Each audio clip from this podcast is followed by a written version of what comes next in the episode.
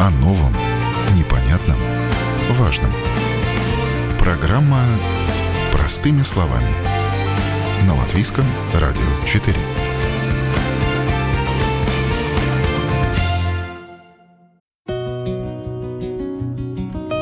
Вы слушаете Латвийское радио 4 в студии Юля Петрик. Доброе утро. Сегодняшняя программа будет посвящена коммунальным вопросам.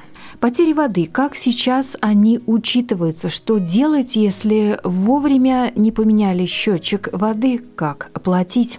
Что делать, если в подъезде пахнет сыростью? О чем это говорит? Насколько это опасно для дома? Чем сегодня посыпают улицы? Какой смесью? Надо ли чистить тротуары до асфальта? Закон о государственной поддержке расходов на энергоснабжение. Кому будет предназначена поддержка в случае высоких счетов на отопление. Сколько прироста в оплате за отопление дает каждый, плюс температуры в квартире. Лоджии остекления по новым правилам. Надо ли сносить старые лоджии и решетки? И почему необходимо снять дом с баланса города. И эти вопросы сегодня обсудим с представителем Латвийской ассоциации управляющих домами.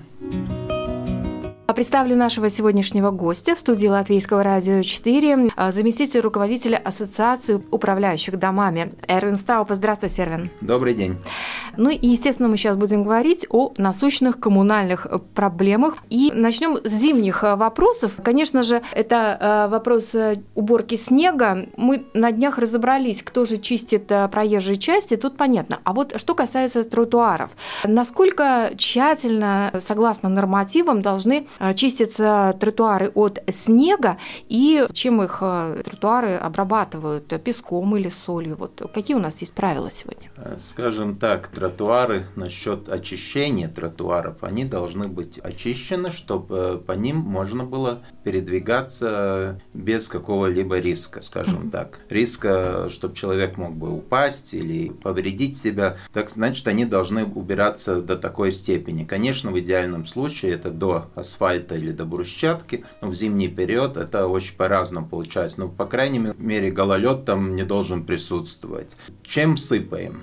До недавней поры сыпали всем, что было и в разных составах, большинство из которого составляющая была соль. Так сейчас по условиям э, Рижской думы соль э, не должно быть более 20% от э, общего угу. объема этой сыпущего вещества, да. скажем так, этой да. смеси. Но есть одно исключение. Это исключение будет, думаю, на следующей неделе очень актуально. Когда есть этот э, так называемая откала, это когда малые минусы, когда идет снег, который до земли доходит как уже как дождь, и вместе с ветром. Вот это вот это есть это обледенение. Это не совсем гололед, но это угу. вот, вот такой замерзающий дождь. Угу. И это самое-самое страшное, что может быть для безопасности. Угу. В таких моментах эти 20% соли, это ограничение, оно снимается, угу. и уже это на усмотрение дворника, на усмотрение обслуживающей компании, потому что все-таки преимущество это, это жизнь человека или его здоровье. А, то есть, получается, соль, она разъедает лед в таком Она случае, разъедает да? лед, угу. скажем так, лет, по-моему, в одиннадцатом году или в двенадцатом, я сейчас угу. не помню, в Старой Риге вот был такой вот этот э, ливень вместе со льдом и минимальным... Э, ледяной дождь он Ледяной дождь, еще. да. И угу. она сразу образовала такую корочку над брусчаткой, угу. которую просто отбивать нельзя. Так единственный способ это много соли, много песка и, и желательно остаться в дома в таких условиях. Ну, по-любому, вот это такой пример. А в целом большая часть, конечно, в составе этой смеси это песок. Это песок. Это песок На данном да? этапе это песок. Э, конечно, допустимы другие варианты, как, например, крошка гранита и все остальное, но там опять свои условия, как ее можно использовать и потом как ее убирать. Но это для нас, это на данном этапе, я не знаю, где используется, может быть, где-то, но это не распространено, потому что это, это очень дорого. Ну вот, кстати, почему решено песком? Потому что это менее вредно для окружающей да, среды? Это да, это менее вредно для окружающей среды, это менее вредно для зеленой зоны, зоны, близко которой проходит все да. тротуары, это менее вредно для деревьев и кустарников. Да, да, потому что ежегодно мы констатируем случаи, что деревья просто засыхают, гибнут от этой соли. Да. Да? И мы, конечно, не да. говорим на данном этапе то, что это менее вредно для обуви да. и для ну. наших маленьких братьев животных. Поэтому ее концентрация снижена до минимума. Ясно. Ну, а вот этот песок по, по весне, он как-то убирается машинами, да, да чистится? Это, ну, скажем так, улица чистится уже машинами, угу. убираются тротуары больше дворниками или маленькой коммунальной техникой. Угу. Но это тоже должно быть убрано, потому что песок, это пыль. Да. Хорошо, мы поняли, что, в принципе, тротуары чистятся практически до основания. На проходной части, где люди ходят, должно быть чисто. А теперь, значит, перейдем к другим вопросам. Сейчас зима. В принципе, этот э, вопрос касается не только зимы, но я на собственном опыте сейчас убедилась, э, то, что в некоторых домах, в подъездах ощущается запах сырости. Не то чтобы плесени, а именно сырости. Возможно, это откуда-то идет из подвалов, да, то есть, допустим, летом этого не ощущалось, а вот сейчас зимой или там осенью это стало больше чувствоваться. С чем может быть связано появление этого запаха, на какие проблемы в доме это может указывать? Есть дома, в которых это чувствуется даже летом. Но, конечно, в большинстве домов этого нету. Это осенне-зимний период, когда все-таки, во-первых, увеличивается сырость, сырость и внутри дома, и сырость снаружи. Причем это очень свойственно этому сезону, когда очень много снега, очень много сырости. И тогда на наших лестничных клетках что получается? Там холод. Соответственно, с этим холодом отключены большинство случаев э, батареи на лестничных клетках. Э, это сырость, которая выпаряется немножко. И тогда вторая вещь, э, нету вентиляции. Или как можно избавиться от сырости? Или нагреть помещение, да. или выветрить помещение. А если на лестничных клетках радиаторов нет, значит нагреть невозможно. И стоят стеклопакеты в подъезде. Стоят стеклопакеты, есть... стеклопакеты очень часто не открываются. Да. И тогда уже это все закрыто, угу. и это получается закрытое помещение, где эта сырость выпаряется, идет угу. вверх-вниз, угу. вверх-вниз. И тогда это недалеко до грибка плесени. А может э, какое-то быть скопление влаги в подвале? То есть, допустим, вот сейчас много снега, да, и он не успевает так быстро таять, он попадает там на стены, когда ну, его много. В том числе, конечно, да? подвал тот же источник э, этой сырости в том числе. И этот запах? Это не запах канализации, угу. это запах непроветренного помещения. Если мы закроем, скажем, свою квартиру, все окна и не будем проветривать 2-3 недели, находясь внутри, мы это не почувствуем. Выйдя угу. на улицу и потом возвращаясь обратно в свою квартиру, мы почувствуем этот запах сырости. И это, это не только запах, это такое чувство даже. Но вот насколько для дома может быть опасно вот скопление вот этой вот влаги, да, я знаю, что в некоторых домах, ну, это зависит от района Риги, на какой почве стоит дом, но были случаи, что стала появляться влага в подвалах, то ли вода подниматься стала. Насколько вот для дома вообще опасна такая ситуация, когда уже вот есть признаки, что... Не настолько опасного, будет очень быстро портиться внутренняя отделка лестничной клетки. Это такое первое. Во-вторых, то, что я говорил, рано или поздно, если это благо не выветривается, появится грибок. А с грибком это уже борьба будет и дороже, и дольше, и упорнее с ним будет, надо угу. будет заниматься. Причем есть энное количество домов, в которых этот грибок уже виден. Но и, кстати, дом же может еще и разрушаться от того, что избыточная влага ну, из, с избыточной влагой да. в дальнейшем это вопрос уже Основание, да, да. да. То есть тут, конечно, э, этой проблеме надо уделить внимание. Если чувствуете какой-то какой нездоровый запах в подъезде, то, конечно же, надо, видимо, обратиться к управляющему, чтобы решить эту каким-то образом проблему. Конечно, э, во первую очередь нужно обратиться к управляющему, во-вторых, нужно все-таки как-то просматривать э, вариант, ну, немножко проветривать, проветривать эту леточную да. клетку. Это, это, ну, такое да. первичное, что можно сделать. Ну, или подтапливать, если есть батареи в подъезде. Ну, с, подтапливанием, с подтапливанием это все-таки затраты в зимний период. Это очень многие угу. подъезды и дома, которые отказались, у которых угу. закрыты, у которых срезаны вообще по технологии батареи, так что очень по-разному. Хорошо, теперь переходим к другому вопросу. А, сейчас отопительный э, сезон. Как раз по поводу, по поводу температуры. Отопление помещения. Насколько увеличится счет за тепло, если мы прибавляем градус в квартире? На какой здесь существует алгоритм, если, допустим, на какой-то градус становится холоднее снаружи, и мы, соответственно, прибавляем температуру в помещении. Вот как нам понять, насколько увеличится наш счет? Скажем так, алгоритм, э, насчет алгоритма снаружи я вам не скажу, потому угу. что дома очень разные, да. и, и температура она очень разная, так что мы не скажем вот столько-то, столько процентов прибавится. Угу. Тепловики, наверное, рассчитают вам и подсоветуют, и скажут, да. но мы как об, об хозяйственники, мы не скажем. Но то, что тот алгоритм, который высчитан э, изнутри, угу. это в принципе каждый плюс один градус помещение увеличивает потребление теплоэнергии на 5%. На 5%. То есть наш счет по да. сумме увеличивается да. на 5% дороже становится на 5%. Да, дороже на 5%. А это много или нет? Вы как вы считаете? Это физика, это без вариантов. Так угу. получается. Причем, э, скажем так, если дом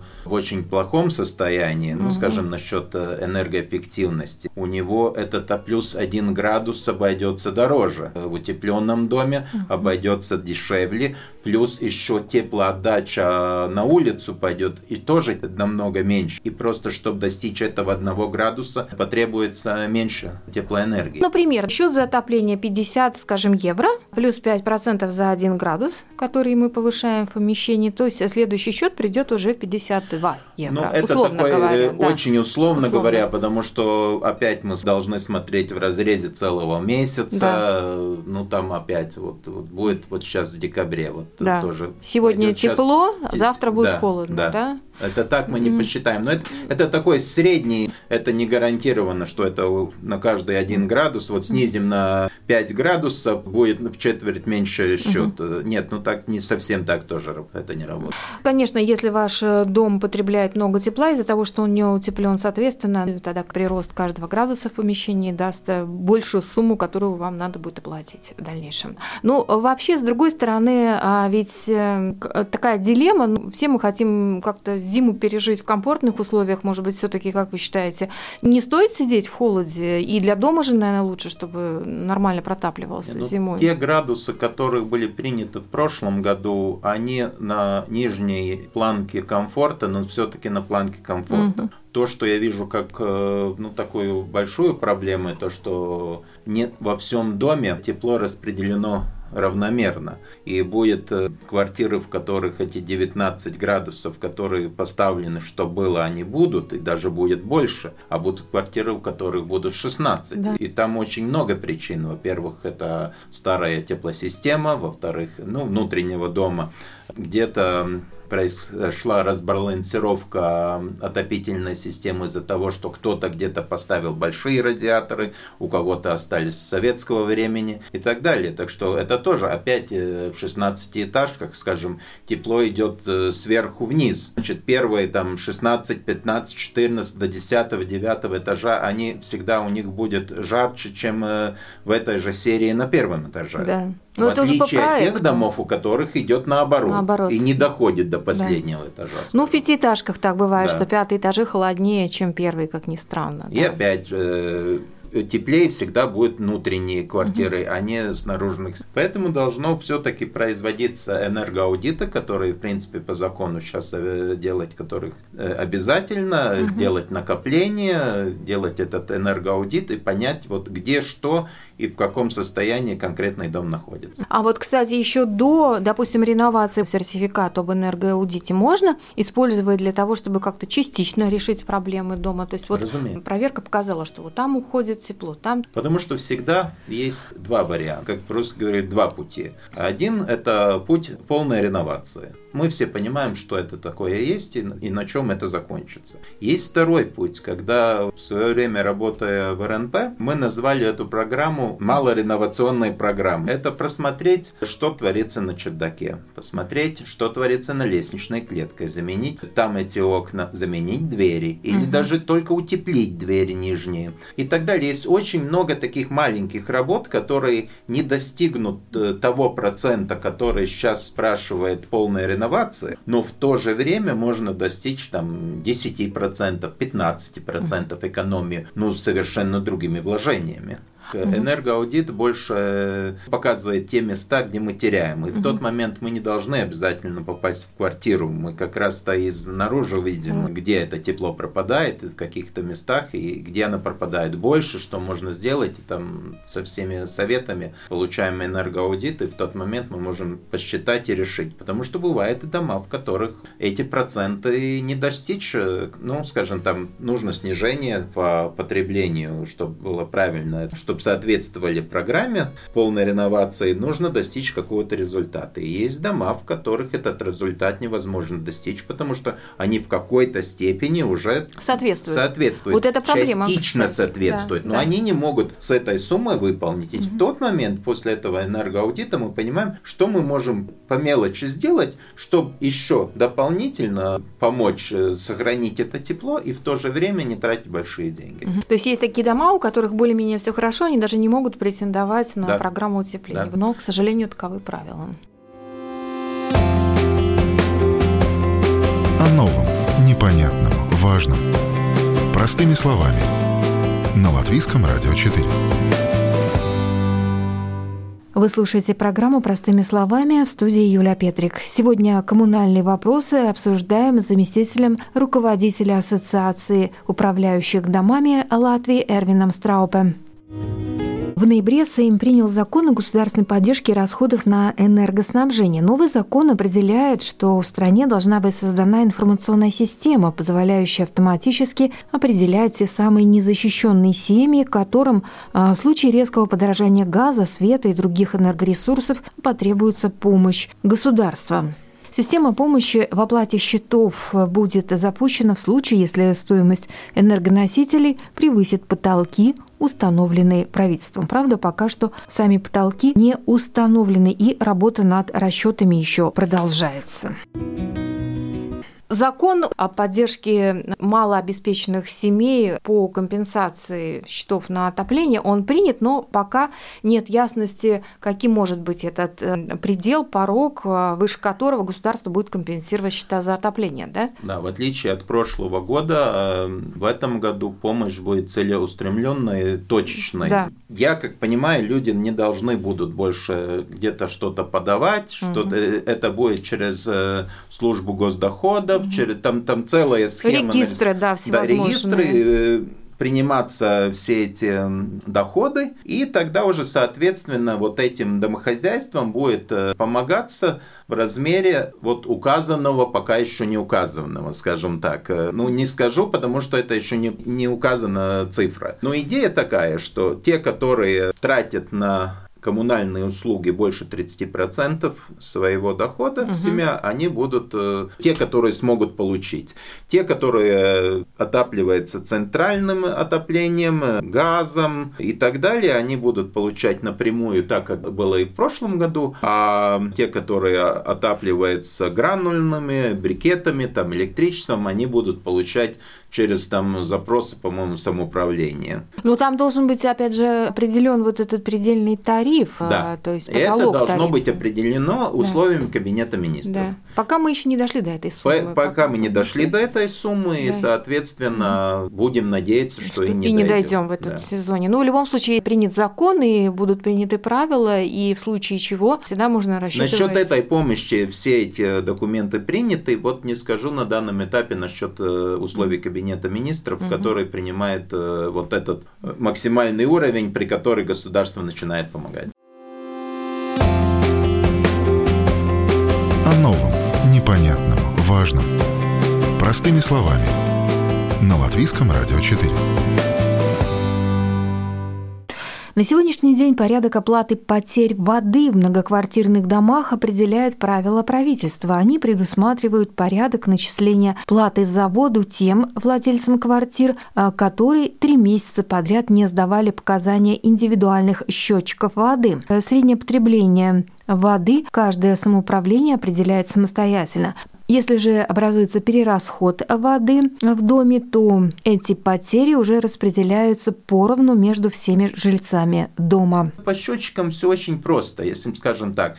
Если до определенного периода была возможность, если в доме есть одна квартира, в угу. которой счетчики не поменены или не поставлены вообще, разницу можно было через три месяца поставить угу. всю разницу дома. Всем э, такой недалекой памяти случай насчет пенсионерки 700 евро за разницу воды. После изменения условий Кабинета министров 1013 ну, произошли некоторые изменения. Скажем так, э, в эту квартиру или в ряд квартир некоторые можно посчитать вот по принятым условиям конкретного города, сколько это может потратить. Это как в советское время да. было. Среднее потребление воды. Среднее потребление воды на одного человека, там теплый горячий. И, соответственно, вот все, что остальное, все-таки опять распределяется. Распределяется между жителями, да? да? Это главная mm-hmm. разница mm-hmm. между, скажем, 23 и 19 годом. Это главная разница. Но опять же, а вот бывает ситуация, что люди годами не поменял вовремя счетчик, а время идет, ему вот насчитывают вот эти там, допустим, 4 куба, да, горячие, 4 холодные или 3,3, и платит он платит, а счетчики не поменены. И прошли несколько лет, а счетчик-то надо поменять. И что тогда? Как вот показатели вот эти вот Ничего, он платил все это время по 6 там, mm. или 4 куба в месяц, или сколько там насчитали. И в тот момент это, ну как, обычно же, что люди хотят? Э, прошло 3 года после того, как нужно было заменить да, счетчик, да. ему все время приходили там эти, не знаю, да. 5 кубов, скажем. Да. И после трех лет он сказал, нет, но я потратил не столько, сколько вы там мне насчитали, а вот на этом счетчике все на гораздо меньше. Приниматься это не, не будет, будет потому что счетчик с того времени, как у него закончился э, срок действия, он уже не считается, он не считается да. как ну, да. предметом. Его данные учитывать Его не... данные учитывать да. не будут. Не будут, да. да. Но я бы все-таки советовал в домах менять счетчики, да. потому что кто-то же за вас платит. Да. Это для учета самому же человеку да. удобно, если он меньше тратит, и тогда. И, и второй, чтобы я все-таки советовал э, в этих же условиях Кабинета министров э, есть, ну скажем так, если мы долгосрочно не впускаем проверять наши угу, счетчики, угу. в принципе относится та же система. То, что э, показатели счетчика не будут приниматься действительно.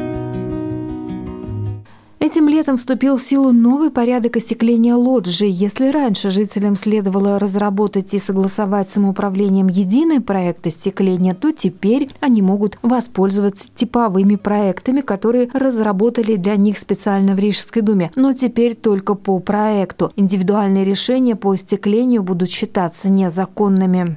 Лоджии можно и нужно стеклять, угу. потому что там две вещи появляются. Во-первых, мы все-таки э, ну, достигаем опять какой-то энергоэффективности угу. в своей конкретной квартире. Да. И можно, но при некоторых условиях. Угу. Во-первых, то, что я всегда своим клиентам советую. Первое, мы должны прийти к согласию со всем домом, что мы будем решать вот таким образом. Остекление будет такое. И это все рисует специалист, э, делают как маленький проект, и мы подаем в Бувал. Второй маленький вариант, есть у Бувалды тоже есть э, разработанные... Типовые, Типовые. Да. Они не для всех домов mm. конкретной серии подходят и так далее. Но можно для своего дома выбрать что-то. Тогда это опять еще проще получится. Есть у нас решение, есть технические решения, как это будет выглядеть. Мы подаем Бувалды, получаем разрешение. Это mm. первое. Теперь так, только так. Да. Но мы должны всем домам договориться, что окна будут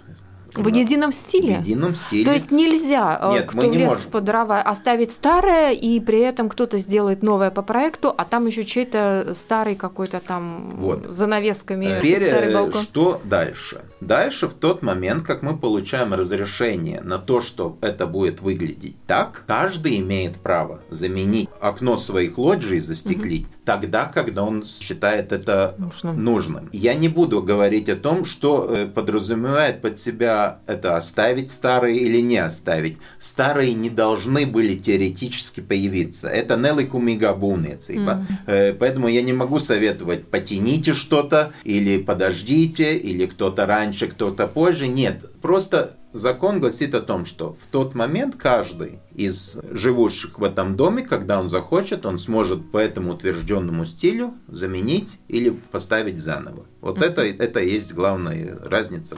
Но получается так, что если какой-то сосед, допустим, покупает квартиру в многоэтажном жилом доме, и вот у него есть намерение застеклить свою лоджию, в таком случае, то есть ему нужно согласие всех жильцов или как вообще? Э, не согласие всех жильцов на него, на его застекление его лоджии, а жильцы должны, он может быть инициатором да. Того, чтобы жильцы решили, какая впредь будет выглядеть ну, э, конкретная или любая другая лоджия в этом доме. Ну, то есть без этого решения он же не сможет в любом случае застеклить. Нет, теперь уже да, легально решение, не да, сможет. Да. То, что советуют мои коллеги тоже, если дом все-таки думает насчет реновации, в тот момент не имеет смысла отдельно застеклять какие-то лоджии, а оставить этот вопрос на тот момент, когда и пойдет полная реновация, в тот момент мы застеклим эти лоджии, mm-hmm. если так решат, полным объемом у всех все будет едино, в одном стиле и в техническом решении. Да, ну, в общем, договориться на сегодняшний день довольно сложно, думаю. Конечно, те, которые застеклили лоджии, это все-таки э, финансово затратно финансово в первую затратно, очередь. Да. да. И это, это, конечно, очень многие mm-hmm. люди. Но люди сейчас понимают, угу. что могут пойти какие-то штрафы. Там Рижская Бувалда уже куда-то ходит, какие-то дома обследует. Все всегда думают, это будет не мой дом. Угу. Ну, это... ну, получается, что вот эти все в свое время, которые были застекленные лоджии, они как бы считаются незаконными. Да. Незаконное строительство. То есть это тоже надо Это мы понимаем, что в начале 90-х при, при тех проблемах, которые были, людям советовали, mm-hmm. некоторые, некоторые лоджии застекленные с тех времен, некоторые лоджии застеклены позже. На, намного позже, да. но это свою роль они, конечно, позитивную сыграли, но все-таки это нужно сейчас mm-hmm. как-то упорядочить mm-hmm. эту систему. А по поводу решеток на окнах. Пару лет назад речь шла о том, что их надо будет демонтировать, что это вообще в целях пожарной безопасности да. даже.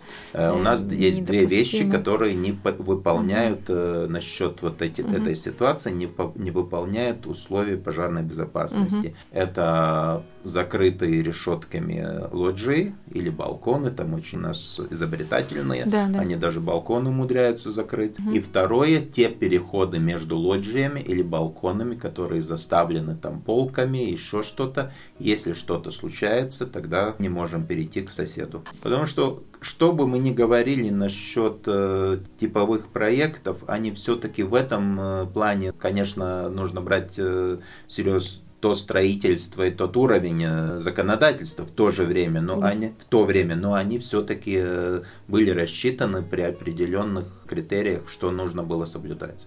Да, э, многие, кстати, балконы соединены между собой соседские, да, да, да. но с, с течением времени, ну, люди сами их разделили, да, как-то сбаррикадировали. Мы даже не знаем, какие они были изначально даже.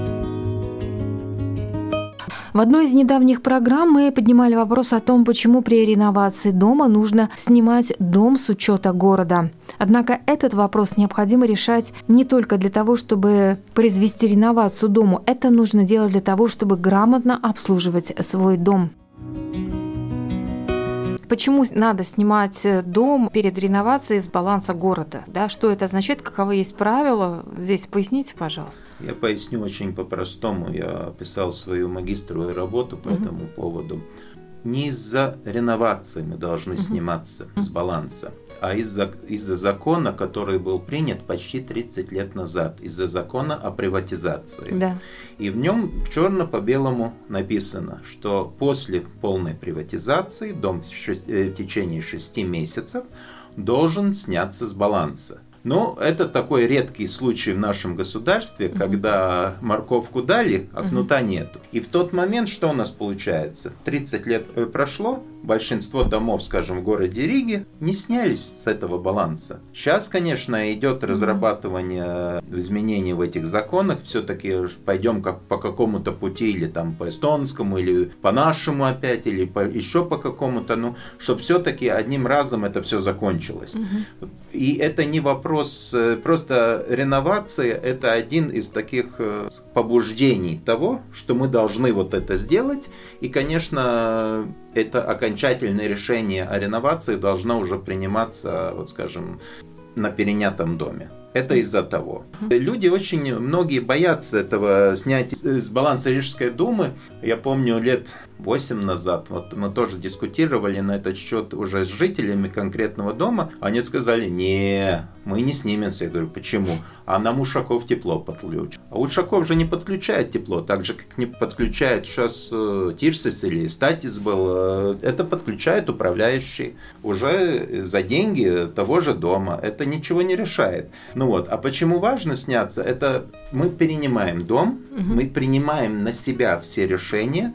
На данном этапе очень многие люди жалуются, вот РНП нас не слушает, РНП нам, нам не делает то-то, то-то. Но они, не снявшиеся с баланса, работают не по договору, а по условиям кабинета министров. Что мы получаем? Дом получает в ноябре месяце э, смету на следующий год – Дом не собрался, извините, смета с 1 января вступает э, в силу. Я хочу, как говорится, сказать людям, включите свой e-Parvalnex и посмотрите, какие цены у вас будут с января следующего года. Многие удивятся. Так что а если бы они бы, э, эти дома были бы сняты с баланса, это бы регулировалось не условиями кабинета министров, а регулировалось бы э, собранием, и договором угу. с конкретной обслуживающей угу. компанией.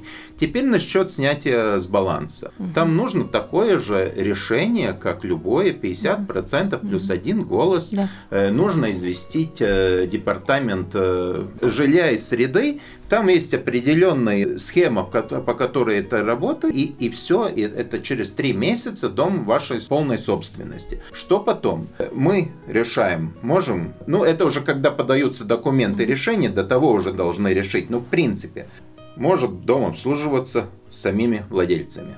Это вариант. Это причем я советую всегда с маленькими домами так делать. Второй вариант. Оставляем того же РНП.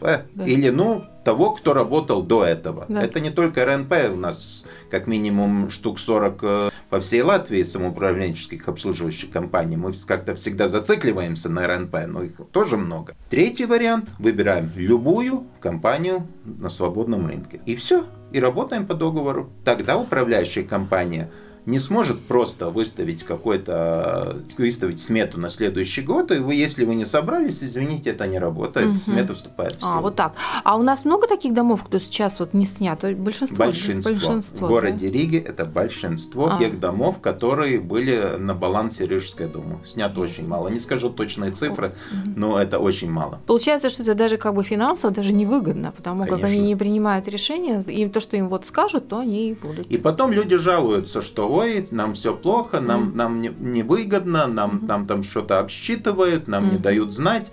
Но спасению утопающих, делал рук самих утопающих. В этом случае мой совет э, – снимайте с баланса, перенимайте на себя дом и решайте, с кем вы хотите работать. Э, спасибо большое за разъяснение столь важных э, насущных тем. Надеюсь, в следующем году будет много новых актуальных вопросов, и мы будем их продолжать, конечно же, обсуждать. В студии у нас был Эрвин Страупе, заместитель руководителя Ассоциации управляющих домами Латвии. Спасибо большое вам. Всего доброго, до свидания. И на этом программа «Простыми словами» сегодня подошла к завершению. Передачу провела Юлия Петрик. До новых встреч в эфире.